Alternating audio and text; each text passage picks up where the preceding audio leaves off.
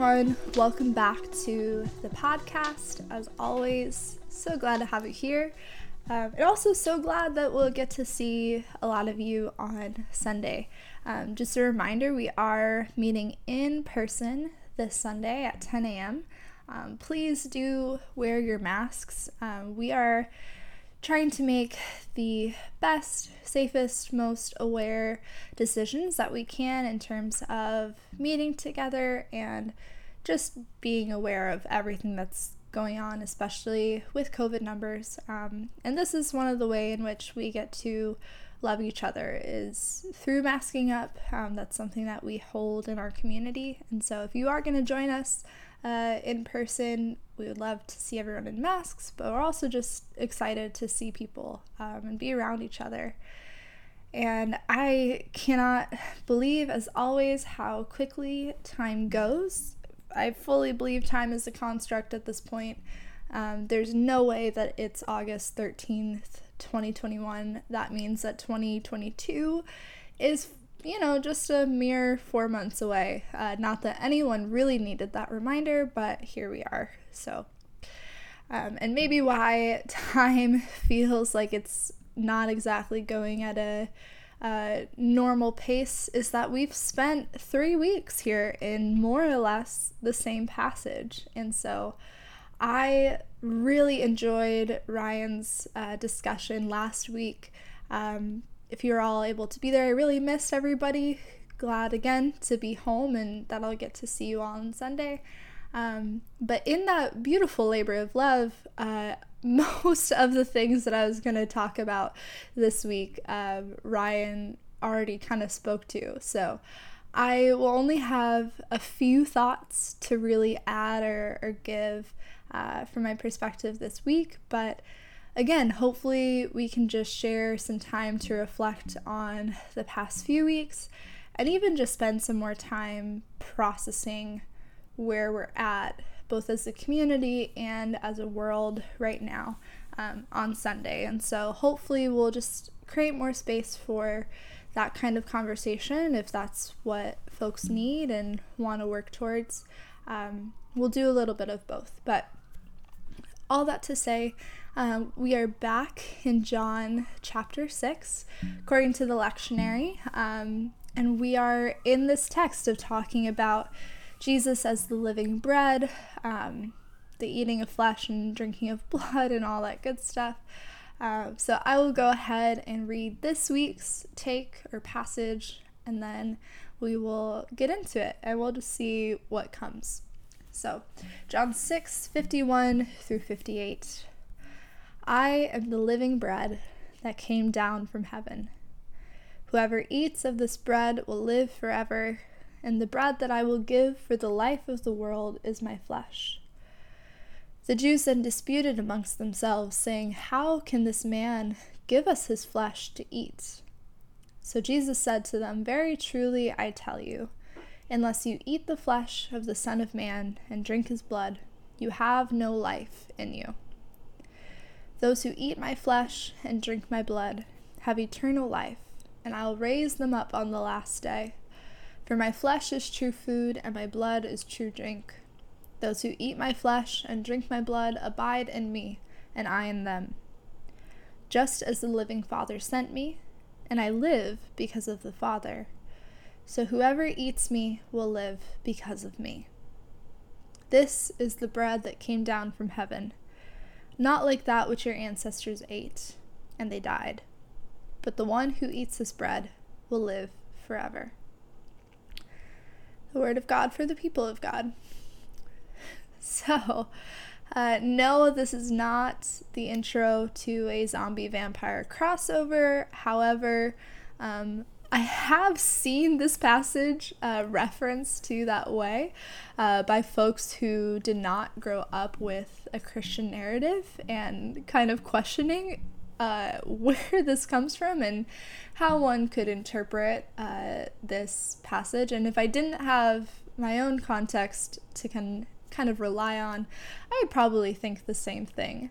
Um, and as we've talked about uh, a little bit, often there is this just kind of jump. We just automatically fill in uh, the gaps from this passage into communion, the Eucharist, and we have um, what I think is one of the most beautiful um, communion liturgies as we talk every week about God is with us. Yes, she is. That we become one with the suffering of Christ as he becomes one with ours. And whether you eat or don't eat, drink or don't drink, you are welcome to come out in new life. Um, and I think there is so much goodness, and um, you know, we've talked about our communion practices before.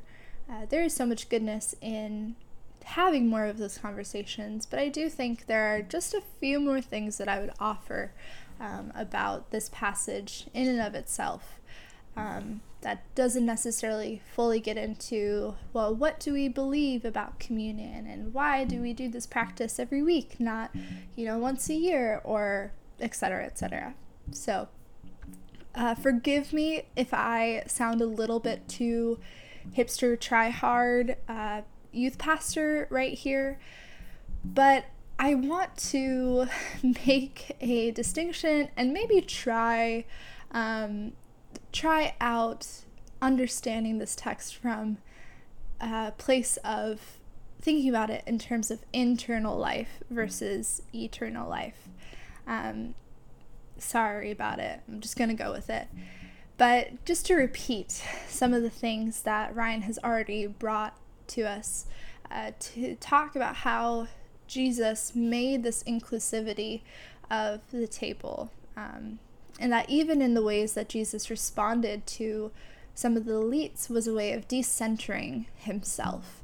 Um, you know, that there are all of these pieces of this passage that are, yes, using this I language, but as even Kevin has brought up uh, in a couple of the discussions about talking about how Christ is talking here um, versus the, the person of, of Jesus. And so I think there is enough that we can say um, to kind of just give a little bit different perspective of what this eternal life um, is being talked about here and also to talk about um, the communal aspect of the gospel and of salvation um, and all of these all of these things.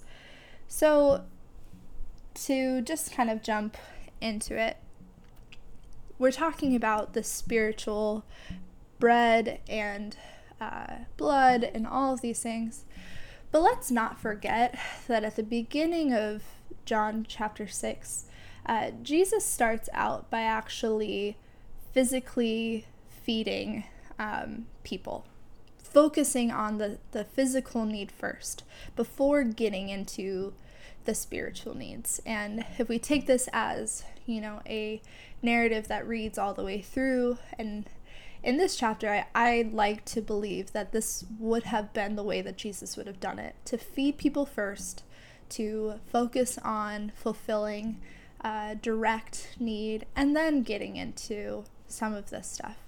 Um, part of our Christian heritage and uh, history is that there were many times in which missionaries would go out and the people of that area would be required to profess a belief before they were fed or given you know, whatever it was that they were handing out.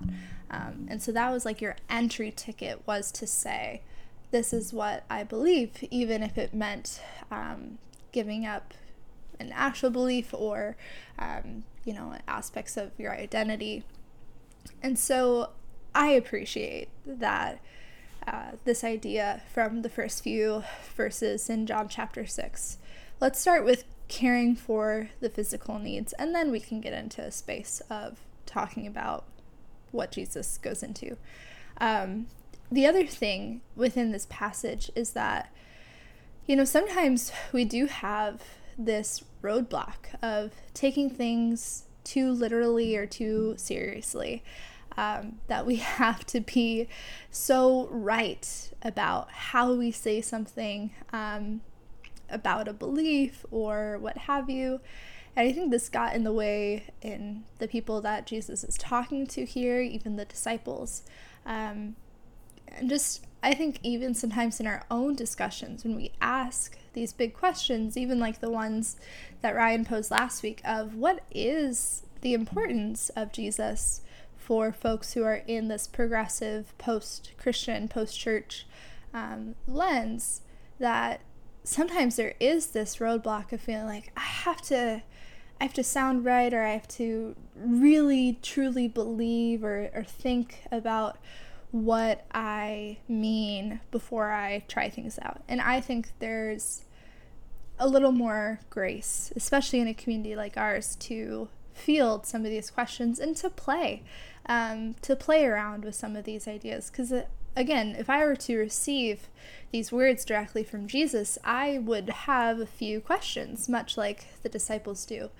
Um, but we see in even the words that they are using here, they responded asking like what does it mean to actually like munch on this flesh? Like very literally. Um, whereas maybe we're talking more about a spiritual bread and life. Um, i also just to kind of get into the idea of how we've come around a table um, and how we even engage in the practice of communion, that it is communal. Um, and I had come across this quote from uh, a theologian that really just focuses on that communal versus individual aspect.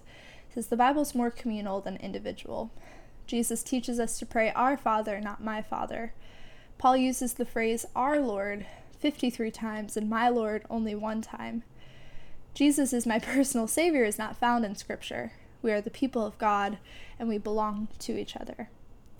And more or less makes a note of like, this is not to dismiss, you know, what it would be like to have or feel like having an individual relationship with God, but it's to remove the individualism uh, from faith, to focus on this is bread that was coming to all, um, whether you eat or don't eat, drink or don't drink, all are welcome at the table. Um, and another thing that's really kind of helped me as I've focused on processing what does this idea mean of eternal life and how did I get to a place of maybe focusing on what does it mean to have an internal life. Um, hear me out as I, I share this quote. Uh, Jesus does not say, the food that gives you life after death. Afterlife is not his subject. For him, eternal life is a mode of intimate, mutual indwelling with God that can begin here and now, well before death. Precisely as intimacy with God, it cannot be limited by death, but the key point is not that eternal life is a longer life, but rather it's a life with and in God. In other words, as Jesus presents in John, eternal life is a matter of quality of life, not quantity of life. After all, eternal doesn't mean lasting a very, very, very long time, since even the longest time is still temporal. Indeed, it's all the more temporal the longer it lasts. Eternal life means a life of intimacy with God that transcends time altogether. In that sense, a timeless life of beauty and of grace. I loved the way that Ryan acknowledged how in this chapter, Christ is almost painting himself as outside of time. Um, and to focus less, as is often the focus within Christianity, of this like eternal life. I have to believe these things, say these things, uh, you know, do these actions in order to get this eternal life so I'm not damned to eternity in hell. Um, but instead, to focus on how eternal life is this intimacy with God and with one another that can be happening right now. It is the quality over the quantity. Um, and I keep seeing this shirt, and I kind of think it's true, and maybe it's just my dark, darkened humor and sense of the world after working in the ICUs through the COVID pandemic. Um, but it says everybody dies, but not everybody lives. And I th- one thing that I have learned time and time again um, from both the conversations I've had with people and my own study into palliative care, uh, which is a lot of care that's focused on kind of that end of life and um, minimizing suffering towards the end of life. And I think it's true that in considering what would make a good death, and I'll get to what that means, you figure out what makes a good life.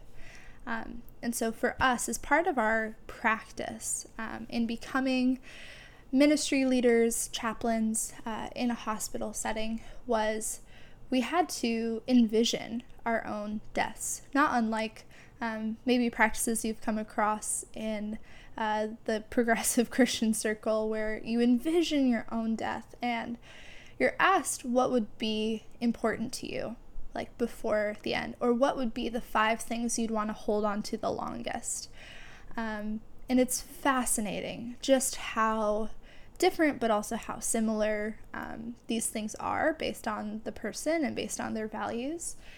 And you're basically considering, like, what, how would I want to spend the last moments of my life? And in doing so, you figure out what is the most important to you or what is that center.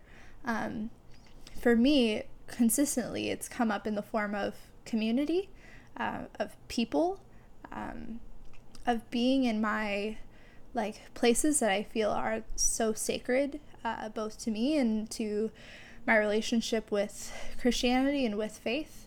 A lot of that being in mountains, um, and also like some of my senses as well. And so in all of these things, uh, my supervisors have encouraged me of like, you know that you can partake in those things right now. You don't have to wait until death to be surrounded by those things. And it's not to, you know, go too far off on the like carpe diem mentality, but it's uh, reminding us of how to orient our lives and also how disoriented our lives get from what are the most important things. And so, in that, I think this passage invites us to consider that eternal life is something that is happening right now, that is also outside of time. It is not about living longer or um, feeling so caught up or so shamed into, I have to do everything right, so I maintain this afterlife, uh, you know, and I don't get shunned to the dark side, more or less. Um, but it's focused on how are you orienting your life uh, towards others, towards decentering yourself, um, towards the divine, um, towards recognizing goodness um, in and through others, all of those things. Um, and you know, even even in the the messages or verses after this passage, it talks about how a lot of disciples walked away and they gave up following Jesus after the sharing of this message. And that willingness to lose followers, um, which the hipster youth pastor would be like, even Jesus was willing to give up all of his Instagram followers for the one true message.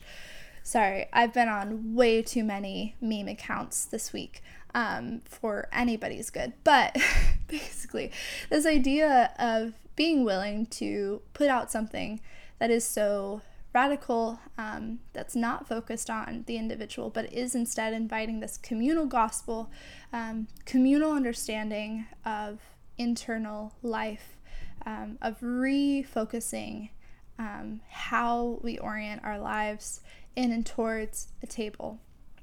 Again, I don't feel like I'm saying much that's new, um, but here's a couple of more things. Um, just to say I was asking myself this question this week.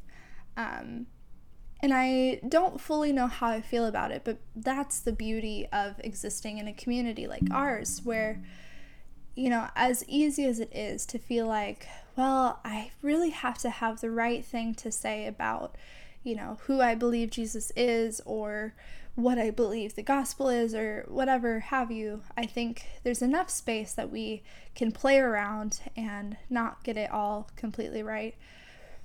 But the question I've been asking myself is is would it be enough to just have this internal life versus eternal life um, in the in the traditional sense of you're gonna have this super long afterlife and you'll be you know wherever wherever you are um, would it be enough just to have this internal life where you're grounded in your life right now you're sharing a table with others you're seeking justice doing what we feel called to do or resting as we are called to rest um, would it be enough just for the right now to still engage in and to not walk away from this message that is maybe hard to swallow?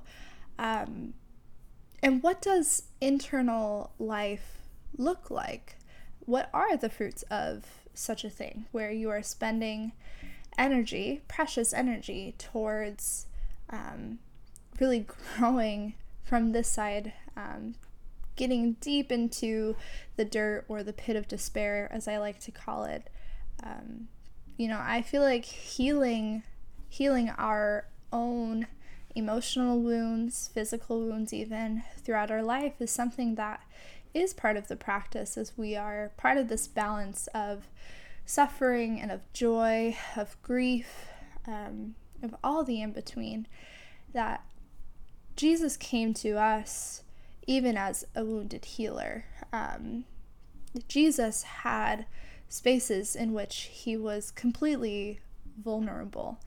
Um, even in this idea of the breaking of bread, of the pouring out of blood, indicates that there's some amount of processes that are happening in and through Jesus' life that are painful, that are um, a stripping away of just his own self. And I think in that mirrors, um, you know, our calling to put work, uh, whether it's in therapy or in community, that we are spending energy working and healing our internal life um, so that we can stay oriented towards love, towards justice, um, towards forgiveness, and towards healing. Um, and I think that we see these cycles, as we've talked about before, of life, death, and resurrection um, over and over again in our lives. Even in the bread making process, right? Because, of course, we're going to stick and use these metaphors that Jesus invites us into. Um, yeast dies as leavened bread is made. It is literally heated up so much as bread is being baked that the yeast that was helping rise this bread um, is put to death. And I think, again, we see this idea of even when you break apart the bread, uh, there is that that breaking uh, that's happening and just like of course we gotta we gotta love at the very least some of these metaphors that point us towards um, god's communion with and for uh, us. And so i do like and i do have to be careful too uh, in saying that you know god has given us at least in that process of of making bread and making wine um, that it just like that doesn't come as a fully formed um, like object. They're both things that have to go through a process in which humans have taken on um, like god peter abelard has this quote basically that says the Lord's Supper is about the transformation of true God and true man found in Jesus. God creates the grain, but raw grains are not digestible. It requires humanity to help transform the nutrition um, into something useful by making bread. This is gospel. God creates grapes, but they rot. Human humanity must transform the grapes into wine, or they will perish. Um, now, again, for all of our folks, I think the call here is very different depending on who you are. Uh, for some people, this is a beautiful representation of what gospel is that we get to participate in this process and we get to take on some of the work and we get to join God um, in this process. And then other people, honestly, might look at something, uh, this kind of interpretation, and say, no, like, we don't need to keep doing work in order, like, gospel's already here. God is already in the space. Um, you know, there's already sacredness even in the grain and in the grapes, and that would be enough. That's why part of the reason um, in our communion practice, it doesn't matter if you have coffee or uh, tortilla chips or nothing at all um, to participate in the meal. It's not about that object itself. Um, it is about the joining together. And so, again, take that as you will. Um, if you find it interesting or don't, um, it is just interesting about the process of death, of life, and of resurrection in even our break or baking and breaking of bread um, and our making of wine. That some things have to be put to death um, in order for something to come out in new life. So, what does internal life look like? And I'm not going to answer that so much now, um, as I think it'll be a good starting point just for a conversation on Sunday. Um, but I also I wonder about what are the places in which we feel like we're still getting stuck about um, you know what it, what's getting in the way sometimes of even just accepting um, the the beauty of grace, the beauty of communion. I think in our world we are living in such a time of anxiety and insecurity that and I don't believe that we as humans can truly compartmentalize um, either. So, what I'm saying there is that uh, something that I've even just today was talking about with my counselor is that you know, I wish that all of this really deep, intense work that we're doing, um, as it's bringing up tons of past emotional wounds, things that I'm working on healing, that it's it's pouring out, it's seeping out, and it's impacting the way that I'm going about my life today, the way that my relationships are functioning, that the same things and wounds that I had, I'm now fearful of, where I'm at right now. Um, and same thing with with insecurities. I think something that is hard for us that if we have a fear of abandonment or not being good enough um, for other people, that there's very few ways, especially if we're being honest with ourselves, in which that doesn't impact our idea of the divinity when we try to compartmentalize and push a bunch of boxes into that closet and just say, I'll deal with those questions later or I'll deal with those thoughts and feelings later. Um, ultimately, one day you're going to pull open that closet door and everything's going to pour out of all the boxes, and you're not going to be able to make sense of which box each thing came from until you begin to sort through all of it. And so I just say that to to help bring to light that you know, it's okay to have big questions and it's okay to try some things out. And we also recognize that we're very, very human, um, that we all have fears, that we all have um, insecurities and things that we're working through.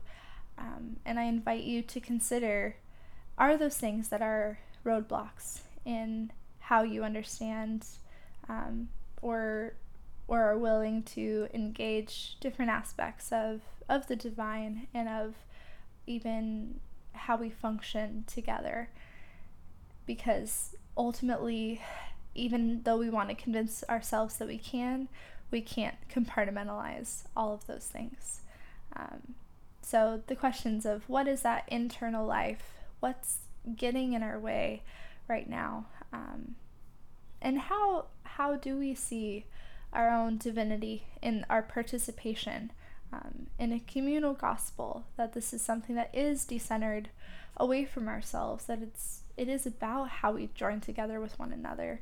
Um, a couple of things that I've learned from uh, this residency is that there's a Orthodox Christian uh, priest who who says um, we're all the or these leaders who are going into um, hospitals and visiting folks. It's we're the temporarily healthy attending to the temporarily sick, um, and that in reality we're all just walking each other home. Um, and so in those things, as we consider um, what is that internal life, we have to focus and consider what would make a good death.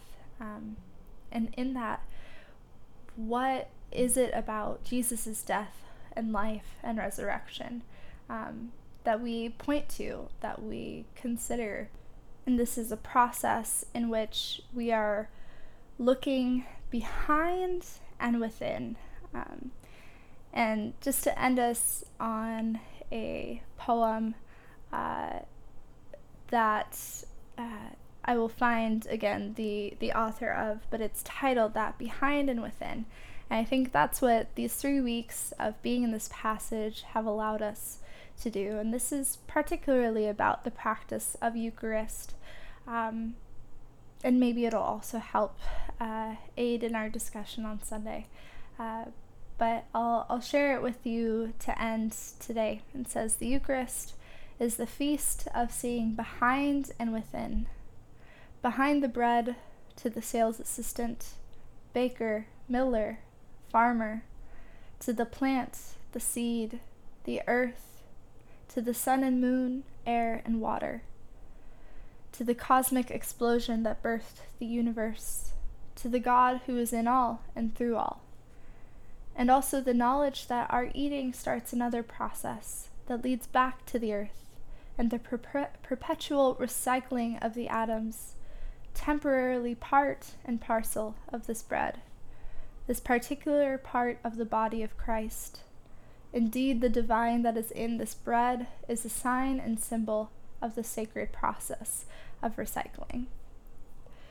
So, I hope that uh, in this very hodgepodge form of final thoughts to add to uh, this chapter in John. There will be something that will help us uh, get started on Sunday.